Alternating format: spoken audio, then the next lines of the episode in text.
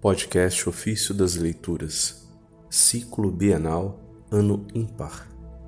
Sexta-feira da 18ª semana do Tempo Comum. Considerai, irmãos, a vossa vocação. Dos discursos de Santo Euredo Abade. Consideremos estas quatro realidades a vida terrena de Cristo, a sua paixão, a sua ressurreição e a sua ascensão. Manifestou-se sobre a terra e viveu com os homens para chamar os seus. Assumiu a paixão para redimi-los, ressuscitou para justificá-los, subiu aos céus para glorificá-los. Chamou aos seus de três formas: com a doutrina, com o exemplo, com os milagres. Aquilo que ensinou com palavras, cumpriu com os fatos e confirmou com os milagres.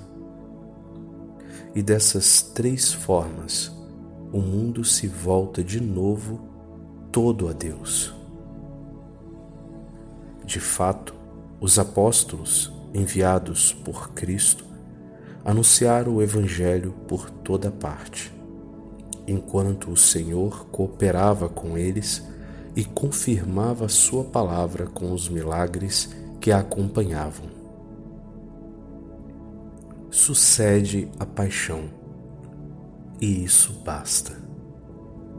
A tal ponto deve ser amada a doutrina de Cristo, a tal ponto abraçada a obediência aos seus ensinamentos, assim como deve ser reconhecido por nós o amor de Cristo, que nem a morte, nem a vida, nem a angústia, nem a tribulação nos poderá separar do amor de Deus manifestado em Cristo.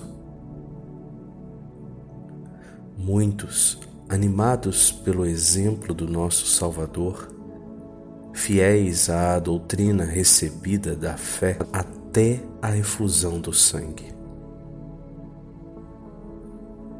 A paixão segue a ressurreição quem é morto com Cristo deve também ressurgir com Cristo. Mas há uma primeira ressurreição que consiste na justificação da alma, e uma segunda, isto é, a glorificação do corpo, de forma que, com uma salvação completa, nos tornamos participantes daquela grande ascensão em que Cristo total, isto é, a cabeça com o corpo, é recebido na Jerusalém celeste. Considerai, irmãos, a vossa vocação e meditai sobre o fruto. Pensai de que forma fostes chamados a que coisas e para que fim. Fostes chamados por Cristo, chamados a partir com Ele, para com Ele reinar na eternidade. Nós, portanto, fomos chamados de três formas: com um chamamento externo, com a emulação dos santos e com a inspiração interior. O chamamento externo refere-se à doutrina, a emulação dos santos ao exemplo, a íntima inspiração ao milagre.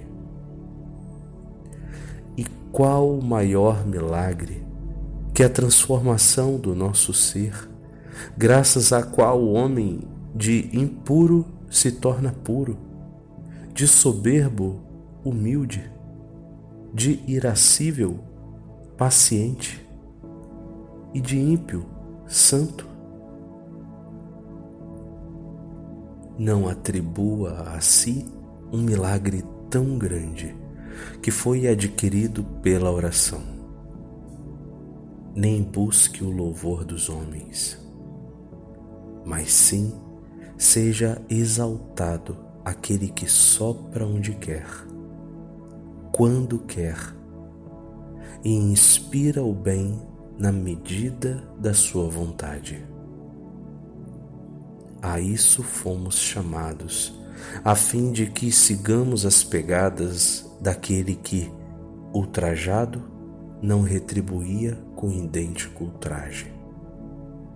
Maltratado, não proferia ameaças, mas entregava-se àquele que julga com justiça.